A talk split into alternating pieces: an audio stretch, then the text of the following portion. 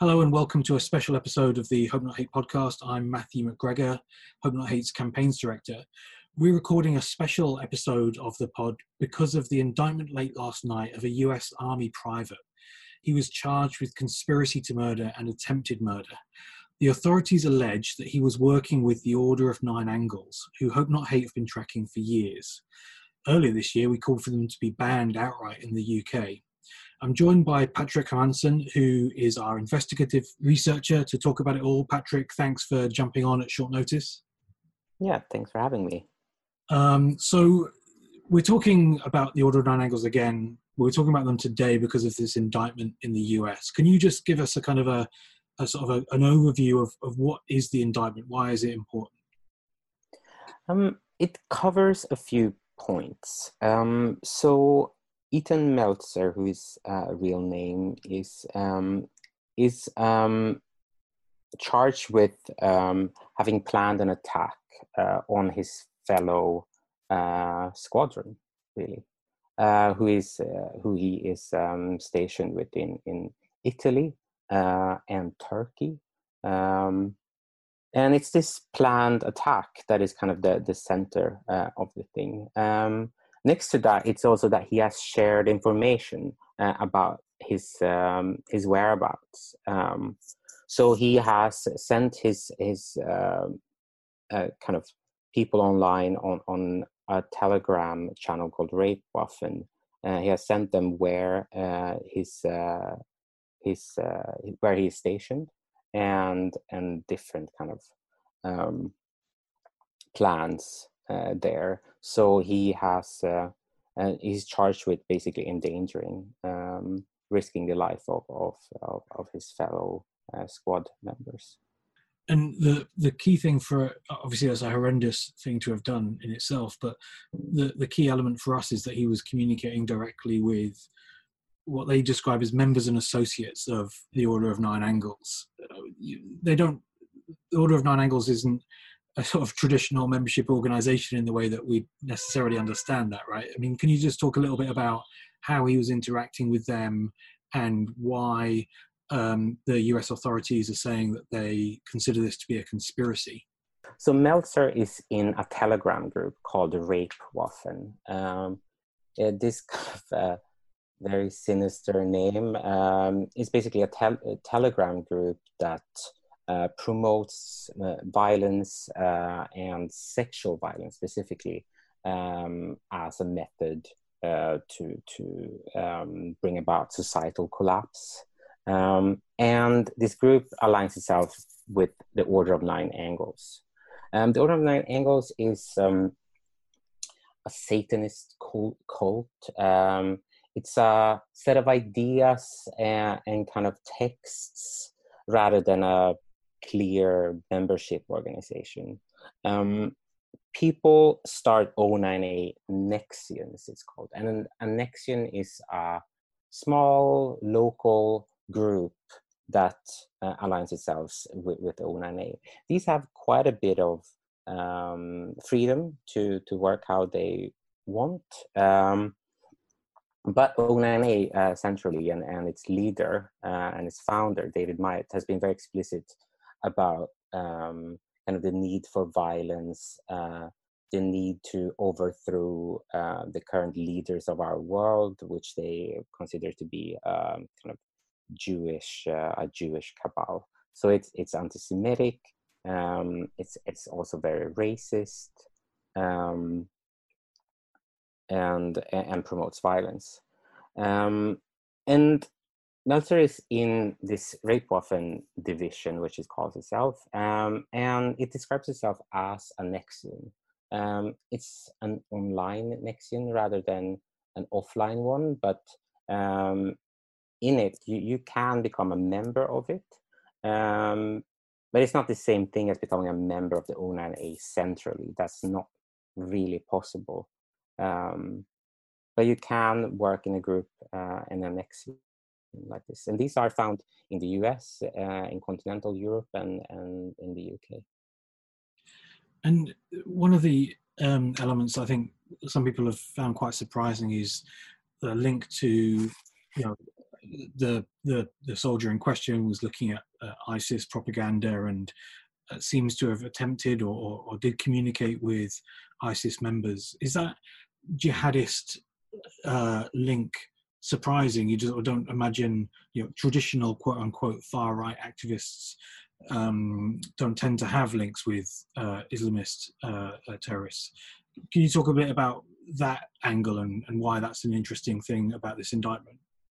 Sure.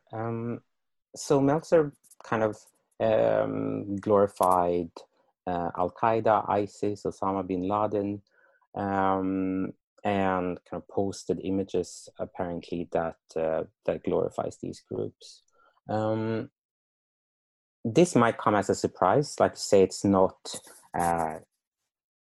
traditional, but it's not a huge surprise actually if you follow these groups and movements for a while. The O9A was founded by a man called David Myatt. He went by a different name then. And he actually converted to fundamentalist Islam and attempted to kind of unite jihadist groups and Nazis, believing that they were kind of joined in their hatred of Jews. So it's not entirely new. Atomwaffen, a group which is somewhat related to Rapewaffen. Rapewaffen has kind of glorified Atomwaffen and has said they are kind of a part of it, although there is kind of little direct support for that.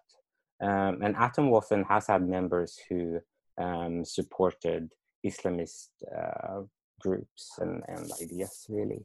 There's two elements to this, I think. First of all, it's a very simple one, and that's about that this is kind of the most contrarian position you can have. They glorify violence, amorality, death, and rape. And anything else that's kind of achieves something similar is glorified by them. So they kind of romanticize the death brought about by organizations like ISIS, just for that simple fact, rather than kind of where it comes from and their motivations. They also see kind of death as something cleansing, and from death and destruction, a new society can be reborn, and Islamist group can contribute to that, like a Nazi group can. That's kind of a view. But second to that, it's the concept of insight, which O9A holds very central. And insight is basically a requirement to become kind of a central person in the O9A. So insight means that you join another group or movement. It can be a religious or political group, and you join them and become part of that group or organization for a while in order to learn and to understand how they work and how they aims to cause change. So joining an Islamist group is part of insight. David Myatt's joining of an Islamist group, that was insight for him, a learning experience. And similarly, they see insight in joining a Nazi group, or for that matter, going through the PREVENT program in the UK. Anything can be insight. And that's a central part in how they kind of see that members should educate themselves. So it's not a terrible huge surprise. No, actually not. Right, right. I want to just go back a second and talk a bit more about Rapewaffen and Telegram and its role in this indictment. The indictment doesn't specifically name Telegram, but it seems to be at least one of the messaging apps that Metzler used, if not the main one. You've written about Telegram and Teragram, this network of channels in the past. Can you, you've already talked about the specific channel, but can you talk about Teragram more broadly and why it's such a sort of a strand of the threat that we face? Yeah. So Telegram is a chat app. It looks a bit like WhatsApp, but it has kind of a bit more functionality, including kind of public broadcasting, which could kind of replace Twitter. And the thing about Telegram is that they are very, very lenient on moderation. We have previously collected lists of organizations and groups on the platform that promote terrorism, far-right terrorism, and given this to Telegram via a journalist, and nothing has happened, essentially. So the fact that you can operate on this platform so undisturbed means that people who have the very most extreme views, that support terrorism, that glorifies terrorism, that wants to kind of teach and educate about how to build bombs and weapons and tactics around terror, they have gathered on the platform and started channels, a bunch of different channels that do these things, that promote terrorism in different ways, and they have started to self-identify as terrorgram channels. And Rapewaffen, we consider part of that. They discuss rape as a weapon in the coming race war and so on. And on kind of related channels, they spread videos of murder and kind of content that teaches you how to make weapons and that sort of thing. And I mean, it's horrendous. Much of which is illegal in this country. You couldn't put it on television or a newspaper, for example, but Telegram aren't based in the UK, so the authorities' ability or willingness to tackle them is fairly minimal. You've and other people on the team have reached out to Telegram and asked them to delete these channels in the past. How did that go? What kind of response did you get from Telegram? Yeah, well, not much. We have earlier this year collected a list of about 90 channels and a longer list of a few hundred channels that kind of share these original channels. And these are not just Nazis. They are channels that really actively encourages violence, and we sent this to Telegram through a journalist, and we got a reply which was basically, "Thanks for this. We will have a look." But since then, nothing has really happened. Of these about 90 channels, only 2 are gone as of last week. And most evidence point towards that they are taken down by the administrators themselves for other reasons, rather than being taken down by the moderation team at Telegram. Then specific messages and so on have been taken down, but it's kind of strange and a bit random. Often pictures of Hitler are taken down, for example, but direct calls for violence and manuals how to 3D print weapons are left up there. So it's a confusing place, and as of today, very little is being done by Telegram. Mm. And I mean, it's hard to speculate because we don't really know for sure. But is your sense that they have a sort of a libertarian ethos that they consistently apply, or is it that they just don't care as much about far-right terrorism? I think you've mentioned in the past that they have removed channels promoting Islamist violence, but left these channels alone. What do you think behind their inaction? A few things. Like you say, they have removed Islamist channels, ISIS channels, channels that recruit for ISIS have been removed and are kept being removed. These pop up quite often and are removed rather quickly. So there is capacity to moderate. The Telegram network is not extremely big. Like we said, we have collected and sent over a quite extensive list of them.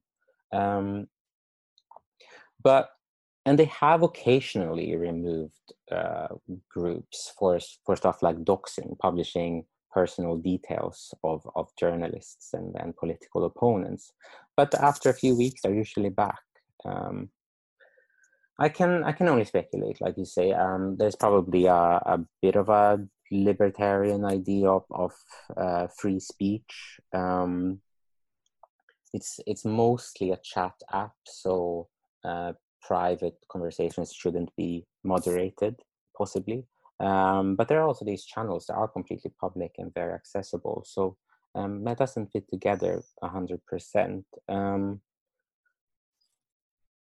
They have kind of built their image on being safe and secure and end-to-end encrypted. And this kind of centrality of security on the platform obviously doesn't fit together that nicely with the possibility of removing content. So I guess they kind of find themselves in a bit of a tricky position in terms of both trying to be the secure alternative to Facebook and Twitter, but also moderating content. Although in practice, of course, they are very capable of moderating, as we have seen with Islamist content. Yeah, yeah. It's interesting. We, Joe Mulhall, head of research, and I gave evidence at the Home Affairs Select Committee, and it was interesting how focused most politicians are on Facebook, Twitter, and YouTube, and those are the really big players in the space, obviously. But it was interesting to hear some of those MPs talking about Gab and 4chan and 8chan and Telegram to some extent. So it's on some politicians' radar, but I think to most people in positions of power in government and parliament, their focus is on the much bigger players in the space. I don't know if you share this thought, but it seems that when it comes to violence and the recruiting of impressionable, particularly young men, and their radicalization, that some of the smaller platforms are as much of a risk, if not more, than the bigger ones. Yeah, no, of course, I agree. I mean, the problem here is that just one or a few people can do a lot of damage. It doesn't have to reach tens or hundreds of thousands of people always. The biggest Telegram channels are kind of in the mid 10,000s or less. They're not huge compared to Twitter or Facebook, but the people on there are so dedicated. They spend a lot of time. It's much easier to build a community on Telegram, as these channels often have internal chat groups that you can join, and people just talk about their day and build friendships there. So a lot of these people are very young. So this kind of community building possibilities on Telegram, which exists on all platforms, of course, but on Telegram, I would say it's quite strong. And kind of this direct contact, it definitely opens up for the possibility for some people to get very dedicated very quickly and take action, and we don't need many of those to cause harm. And as we saw with Ethan Melzer, some of those people are in a position to act on what they're talking about, and it only takes a very small number of these people to cross that line into action. Exactly. Horrendous terrorist acts to take place. I think we're going to leave it there. We've got lots more to come on this story. I think over the next few days and weeks, we'll be keeping a close eye on it. Hope Not Hate is calling for the UK government to prescribe the Order of Nine Angles as a terror organisation. We think that they should ban them in the same way that they've banned National Action, Sonnen Creek Division, and others. We haven't heard from the government either way about whether they're even considering that. They say they don't comment on whether or not they're even looking at banning an organisation, but I think it's clearer than ever after this indictment that ban is needed. Thank you for listening to the Hope Not Hate podcast. If you enjoy these episodes, please leave a rating or review wherever you listen. Doing that really helps more people to find our channel. I want to say a particular thank you to members of Hope Not Hate. Your support makes things like this podcast and the research behind it, importantly, possible. If you haven't joined and you'd like to, you can just head to hopenothate.org.uk and press the big red Become a Member button. Thanks for listening.